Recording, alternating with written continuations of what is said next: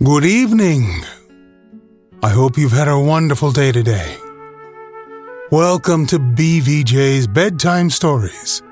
My name is Big Voice Jay, and this is a show where we get you ready for a great night's sleep with some old familiar stories that you haven't heard in a while. Links to every story can be found in the show notes at our website, bedtimewithbvj.com. Tonight's story The Skylight Room by O. Henry.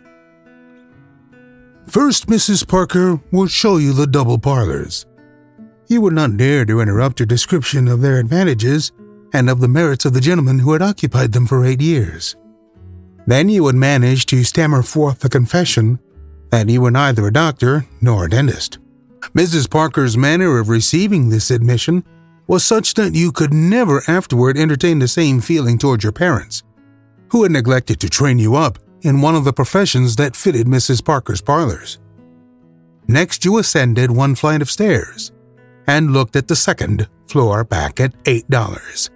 Convinced by her second floor manner that it was worth the $12 and Mr. Toosenberry always paid for it until he left to take charge of his brother's orange plantation in Florida near Palm Beach, where Mrs. McIntyre always spent the winters that had the double front room with private bath you managed to babble that you wanted something still cheaper.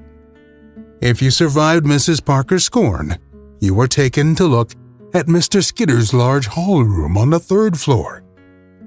Mr. Skidder's room was not vacant. He wrote plays and smoked cigarettes in it all day long, but every room hunter was made to visit his room to admire the lambrequins. After each visit, Mr. Skidder, from the fright caused by possible eviction, would pay something on his rent. Then, oh, then, if you still stood on one foot, with your hot hand clutching the three moist dollars in your pocket, and hoarsely proclaimed your frivolous and culpable poverty, nevermore would Mrs. Parker be cicerone of yours. She would honk loudly the word, Clara! She would show you her back and march downstairs.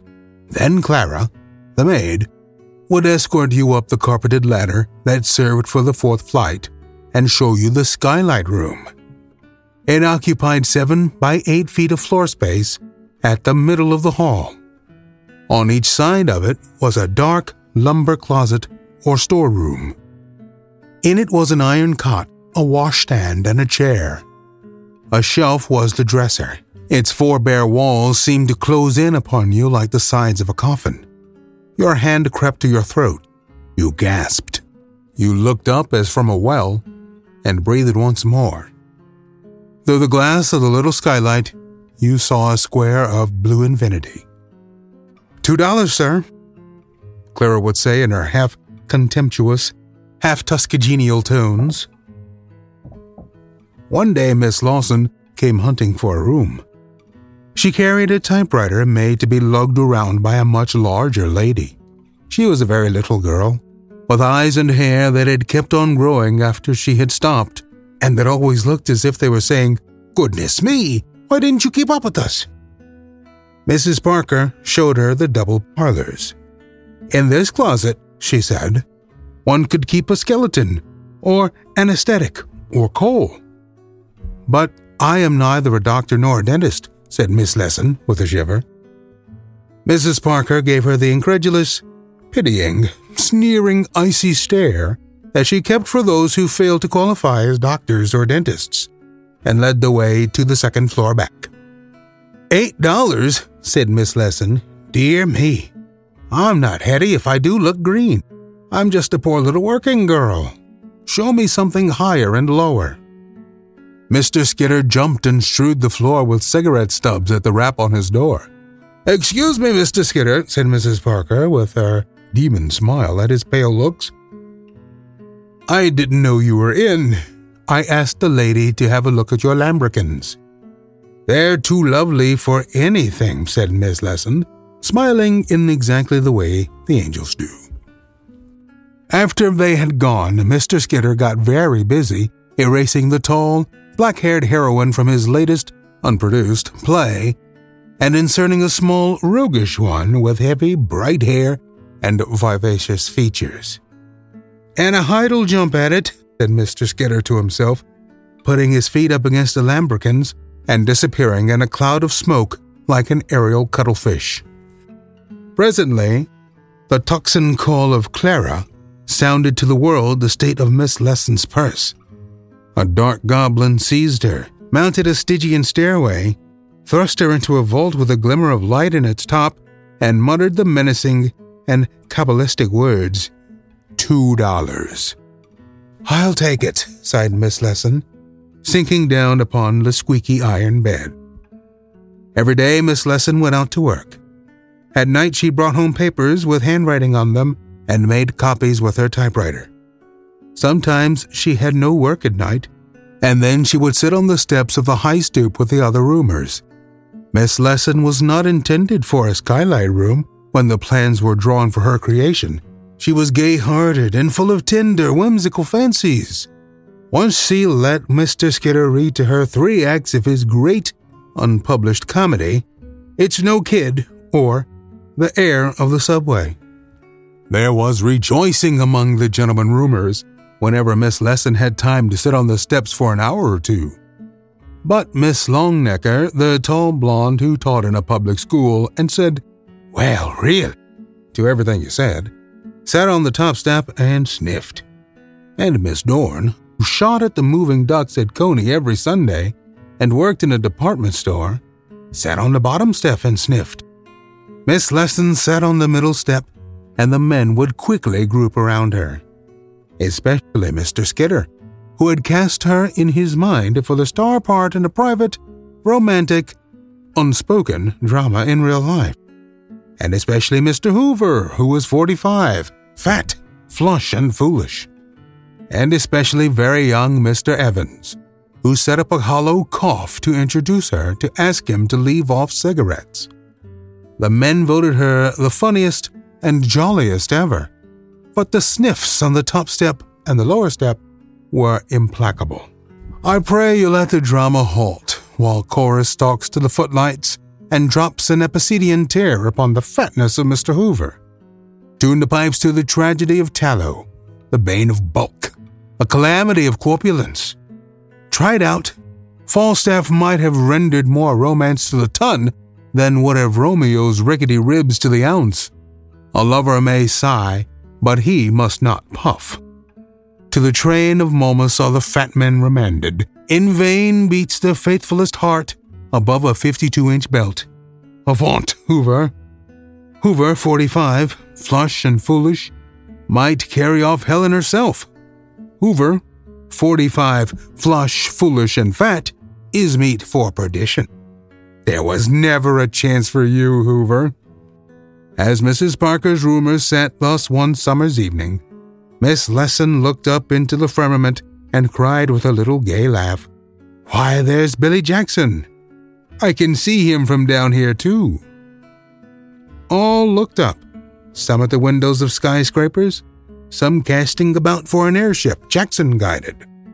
It's that star, explained Miss Leeson, pointing with a tiny finger. Not the big one that twinkles, the steady blue one near it. I can see it every night through my skylight. I named it Billy Jackson. Well, really, said Miss Longnecker. I didn't know you were an astronomer, Miss Leeson. Oh, yes, said the small stargazer. I know as much as any of them about the style of sleeves they're going to wear next fall in Mars. Well, really, said Miss Longnecker. The star you refer to is Gamma of the constellation Cassiopeia. It is nearly of the second magnitude, and its meridian passage is oh, said the very young Mr. Evans. I think Billy Jackson is a much better name for it. Same here, said Mr. Hoover, loudly breathing defiance to Miss Longnecker. I think Miss Leeson has just as much right to name stars as any of those old astrologers had. Well, really, said Miss Longnecker. I wonder whether it's a shooting star, remarked Miss Dorn. I hit nine ducks and a rabbit out of ten in the gallery at Coney Sunday. He doesn't show up very well from down here, said Miss Leeson. You ought to see him from my room. You know, you can see stars even in the daytime from the bottom of a well. At night, my room is like the shaft of a coal mine, and it makes Billy Jackson look like the big diamond pin that Night fastens her kimono with. There was a time after that when Miss Leeson brought no formidable papers home to copy.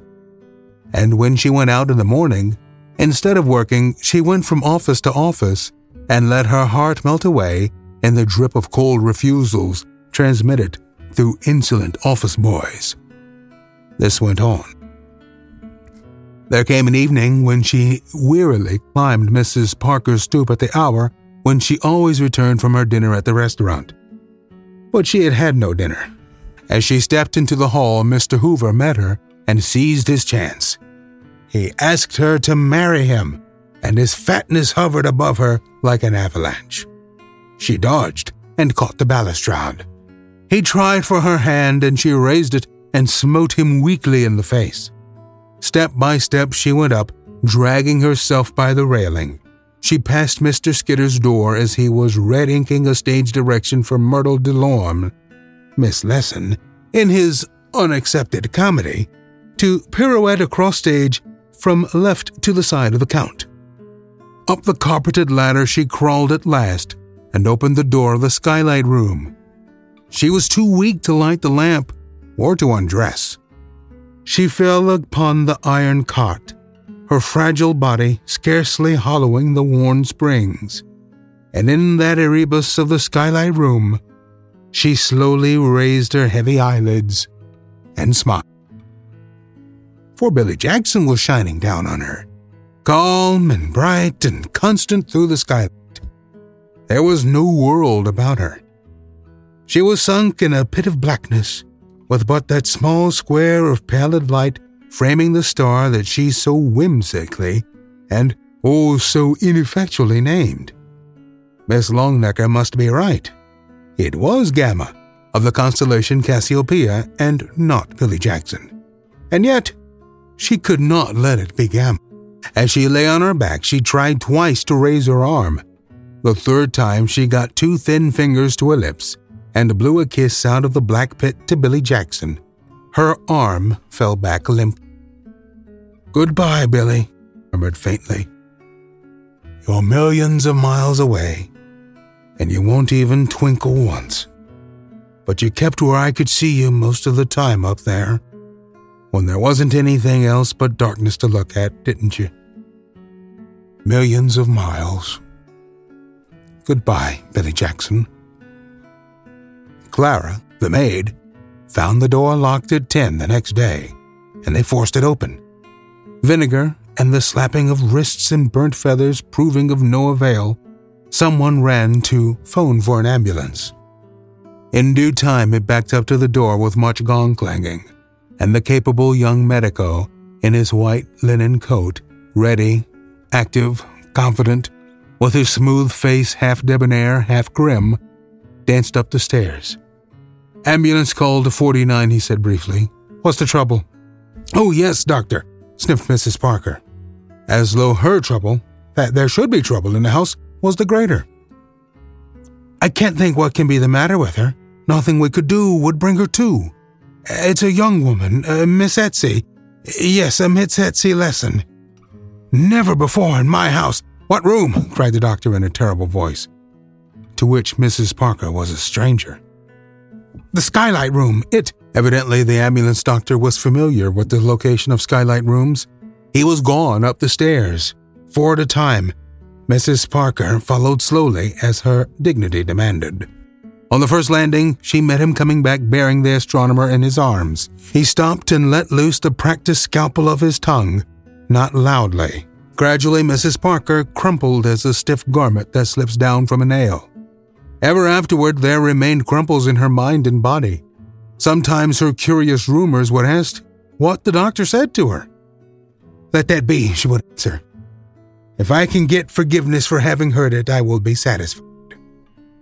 The ambulance physician strode with his burden through the pack of hounds that followed the curiosity chase, and even they fell back along the sidewalk abashed, for his face was that of one who bears his own They noticed that he did not lay down upon the bed prepared for it in the ambulance the form that he carried, and all that he said was Drive, Wilson, to the driver.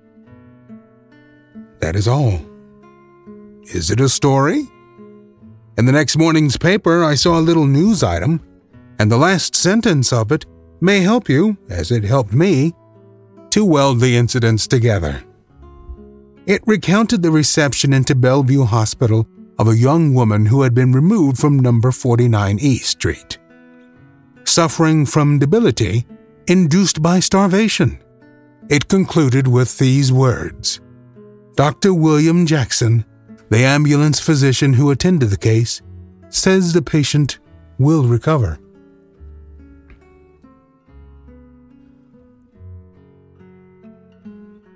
What an odd story from Mr. Henry. At one point, I thought we were going to go along the lines of making the best of whatever situation you have. From uh, living with roommates, which is an adventure in itself, to being alone and trying to find out a little glimmer of hope, your own Billy Jackson, if you will. There is still good everywhere, around you and in you. You just gotta find it. Bring it up to the light. Let everybody see it. And when you do, use some of that goodness to leave us a great review on iTunes. iTunes loves reviews, and it helps other people find the show. You can send me stories to read. Email them to me, bigvoicej at gmail.com. Thank you so much for listening. Good night. Diamond Club hopes you have enjoyed this program.